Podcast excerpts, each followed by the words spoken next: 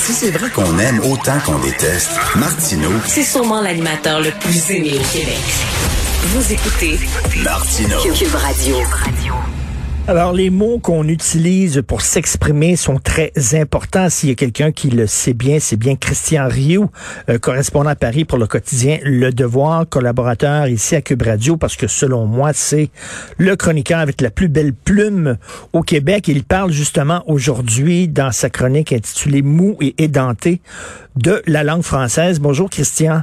Oui, bonjour Richard. Alors, euh, vous parlez de la loi 96. Il y a des gens qui disent euh, la loi 96, son but, c'est de freiner le déclin du français au Québec. Et vous, vous dites, eh bien, c'est justement ça le problème. C'est que ça ne fait que Oui, freiner oui, le voilà. déclin. Vous savez, des fois, on, sans le vouloir, on dit, le- on dit la vérité. Hein? Les mots, euh, les mots nous trahissent. Et effectivement, moi, j'étais surpris d'écouter le, matin euh, euh, à Radio-Canada, le matin où la loi euh, est sortie, ou le lendemain, tous les chroniqueurs, tous les animateurs, tous les invités parlaient d'une loi qui voulait freiner le déclin du français au Québec. Euh, c'était dans les dépêches. J'ai retrouvé les mots même chez euh, chez le ministre Simon euh, Jolin Barrette. Et- Mais freiner le déclin du français au Québec, ça veut dire quoi? Ça veut dire qu'on veut le ralentir. Ça veut pas dire qu'on veut le stopper. Ça veut pas dire qu'on veut l'inverser. Et, je trouve que là, il y a, une- évidence, il y a une espèce d'éléphant qu'on voit pas qui est en face de nous, c'est-à-dire que est-ce est-ce que c'est vrai qu'on ne veut plus euh, stopper le déclin du français, qu'on ne veut plus l'inverser, qu'on veut juste le ralentir, c'est-à-dire qu'on veut juste qu'on pense que c'est devenu euh, inévitable, qu'on peut simplement euh, améliorer un peu notre situation, le rendre peut-être moins douloureux d'une certaine façon. Hein? Est-ce que est-ce qu'on est-ce qu'on en est là? Et, et- et tout le monde dit ça, tout le monde écrit ça partout sans se sans se poser la question. Et, mais Christian, Christian, il y a des... conclusion qu'on le dise, mais qu'on fasse pas semblant que c'est pas là. Il y a des mots qu'on utilise de façon courante euh, sans s'arrêter vraiment à leur véritable définition. Moi, freiner, vous m'auriez demandé qu'est-ce que ça veut dire. J'aurais dit, ben, ça veut dire stopper. Alors, vous dites, Oui, c'est absolument pas ça. La, la- la- la définition de freiner, c'est modérer, ralentir. Fre- fre- freiner, freiner le, le verbe, euh, le verbe intransitif, je vous dirais, on peut entrer dans des nuances, mais le verbe intransitif, freiner, euh, oui, ça peut vouloir dire stopper, mais freiner quelque chose, freiner quelqu'un, c'est le ralentir. C'est c'est- ça, ça que ça veut dire, et c'est et c'est ce qu'on dit. C'est ce qu'on dit, et on sent bien que quand on lit la loi, que c'est ça qu'elle veut faire. C'est-à-dire que la loi passe à côté des, des, à mon avis, des deux grandes questions qui pourraient euh, stopper ou qui pourraient même inverser, dans le fond, le, le, le, le, le mouvement actuel. On passe à côté de l'immigration et on passe à côté de toute la question de l'application de la loi 101 au Cégep. Vous savez, j'ai relu, moi, pour, pour écrire cet article, des, des textes de, Camille Lorrain, euh, notamment dans l'excellente biographie là, qui a été faite euh, qui a été faite de lui de, de, Monsieur Picard. Euh, Camille Lorrain parlait pas de, de freiner le déclin du français au Québec. Il parlait de l'arrêter de le stopper. Il parlait d'inverser la d'inverser la tendance. Et euh, on sait que des lois peuvent faire ça, c'est-à-dire euh, il y a des exemples dans le monde. Vous savez que la, la, la, Catalogne euh, applique euh, applique l'équivalent de la loi 101 à tous les niveaux scolaires, hein, au primaire, au secondaire, au lycée et, et- même à l'université. Donc, donc, donc, c'est possible. On sait que les, Israéliens, les Juifs en Israël, ont, ont- ont ressuscité, ont fait renaître de ses cendres l'hébreu. Mhm. On parle partout aujourd'hui. C- C'était une langue qu'on on disait à peu près morte. Euh, on l'a fait renaître. Donc, euh, il faut pas sous-estimer, je dirais, pour une minorité, pour un petit groupe comme nous, la force puis l'importance, euh, l'importance de la loi. La loi, elle peut faire des miracles, elle peut faire des choses, mais encore faut-il, encore faut-il s'en servir et ne pas euh, et ne pas accepter que l'histoire va finalement s'écrire euh, s'écrire sans nous. Et on, sent bien ça dans cette dans cette dans cette loi euh, 96. En fait, moi je je, compare, d'ailleurs, c'est le, titre de ma chronique, c'est ça. Je compare cette loi à la loi 22 de, de, de, de, Robert Bourassa. Vous savez que pour, pour arriver à la loi 101, là, il a fallu quatre lois. C'est vrai, c'est fascinant, hein? On, a l'impression que l'histoire se répète. Il a fallu la loi 85. Euh, que, que, que, que, que, le gouvernement du national avait, avait commencé et finalement il, il a interrompu, il n'est jamais allé au bout, il a, il a créé la commission Gendron. Euh, et là, euh, avant même la fin de la commission Gendron, va arriver la loi 63, la fameuse loi 63. On envoie Jean-Guy Cardinal, jeune nationaliste de, de l'Union nationale, pour la défendre. Mais la loi, la loi 63, euh, elle inscrit le libre, le, le, le libre choix de l'école dans la loi, mais euh, elle dit le gouvernement doit veiller à ce que les immigrants apprennent le français. Ah, c'est nouveau. C'est nouveau. Il y avait jamais personne qui avait dit ça. Vous voyez? Mmh. Ensuite arrive la loi 22 euh, là, on met fin au libre choix. Euh, on va, mais on va faire toute une espèce de construction technocratique. Euh, on va faire passer des tests, des tests linguistiques. écoutez, ça va donner, ça va donner, ça va donner un peu la, porte, ça va ouvrir la porte à, à peu près n'importe quoi. Et là va arriver Camille Lorrain, le Parti québécois en 77, avec une loi extrêmement simple. Les immigrants, ils vont à l'école en français. C'est hmm. terminé. C'est hmm. tellement simple. Vous savez, on dirait que plus c'est simple, moins euh, nos technocrates sont capables de, de, voir les, de voir les solutions. Et ce que vous dites aussi, vous rappelez que le Québec accueille, toute proportion gardée, plus d'immigrants que la France ou les États-Unis. Et ça, c'est énorme. Et lorsqu'on sait, en plus, que nous sommes une minorité en déclin, donc là, ça devient carrément suicidaire. Oui, je, je, je, pense que je pense qu'on en est euh, on en est là, c'est-à-dire que euh, on, on, on, on, a eu, on a l'expérience derrière nous de la loi de la loi 101. Hein. La loi 101, il y avait énormément d'espoir derrière elle. Il faut dire qu'elle a été amendée par la Cour suprême, un peu un peu massacrée ici euh, à gauche et à droite, mais euh, on sait qu'elle n'est pas parvenue hein, à, intégrer à peine 50 euh, à peu près des, des, des, des immigrants s'intègrent s'intègrent à la à la communauté francophone. Donc donc on est on est dans une situation extrêmement extrêmement délicate. Le Canada est un des pays, pas loin d'être le pays au monde avec l'Australie qui accueille le plus d'immigrants dans le, dans le monde, partout.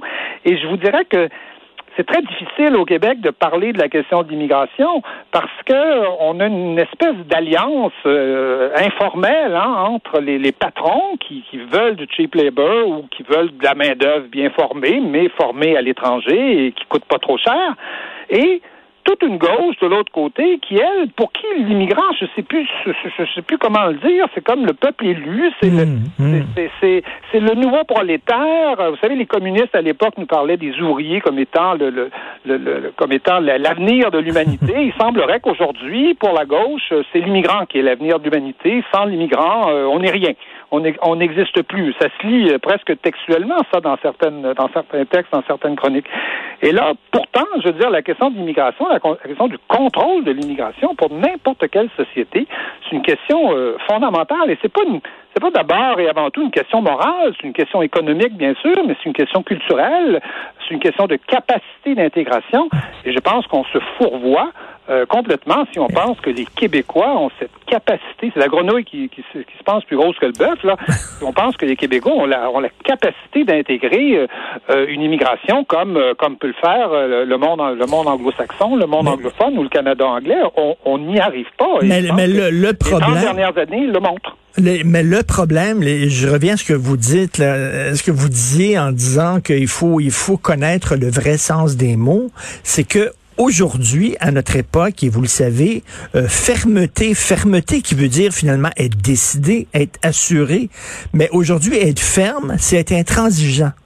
Donc, on dirait qu'un gouvernement qui ne voulait pas se montrer ferme parce que euh, c'est mal vu maintenant être ferme. Il faut être mou, il faut être accommodant.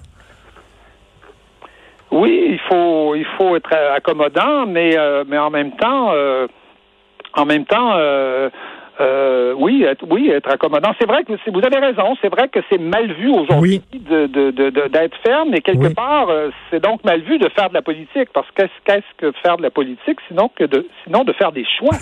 C'est-à-dire, parce que dans le fond, euh, on est accommodant. On, on, on a l'impression que personne ne fait de choix, qu'on laisse les choses aller, mais les choix se font sans nous et, c'est ça toute la beauté de la politique, c'est-à-dire c'est de faire des choix. Oui, euh, euh, regardez quand Camille Lorrain, euh, quand Camille Lorrain a écrit sa loi, il a même surpris euh, René Lévesque, hein, qui pensait pas que, que, que, Lorrain arriverait avec un projet aussi vaste que ça, aussi, et finalement, il s'y est, rallié. Il, était d'accord d'ailleurs avec les idées fondamentales. Mais quand Camille Lorrain écrit sa loi, euh, il fait à un moment donné une tournée des, des, de, de, des, des, des anglophones des, associations anglophones. Il va leur parler, il rencontre euh, des gens du milieu des affaires, d'un peu tout. Et à un moment donné, il rencontre un financier dont, j'ai oublié le nom, qui, l'envoie promener et qui lui dit, Monsieur, vous pensez que vous avez le pouvoir, c'est pas vous qui avez le pouvoir, c'est l'économie qui a le pouvoir. Nous, on peut quitter le Québec n'importe quand et vous laisser, euh, vous laisser tomber là. Et à partir de là, à partir de là, Camille Lorrain va dire, bon, ça suffit. J'écris ma loi. J'écris la loi des Québécois. Je ne m'occupe pas de ces gens-là qui, se font passer pour une minorité alors qu'ils ne le sont pas qui sont l'avant-garde, dans le fond, d'une immense majorité qui, euh, qui domine le Canada et qui domine l'Amérique du Nord. Et donc, il va écrire sa loi, il va s'enfermer, mais il va écrire, lui, sa loi, la loi qu'il faut pour les hmm. Québécois. Et je pense qu'à des moments donnés, il faut, il faut faire ça. Il dit la vérité, en fait. Et il va, il va convaincre son caucus, même s'il y a des gens qui étaient, qui, est pas, qui, n'ont pas été faciles à convaincre. Je pense qu'il va convaincre son caucus à cause de cette franchise-là et de cette vérité-là qu'il met sur la table.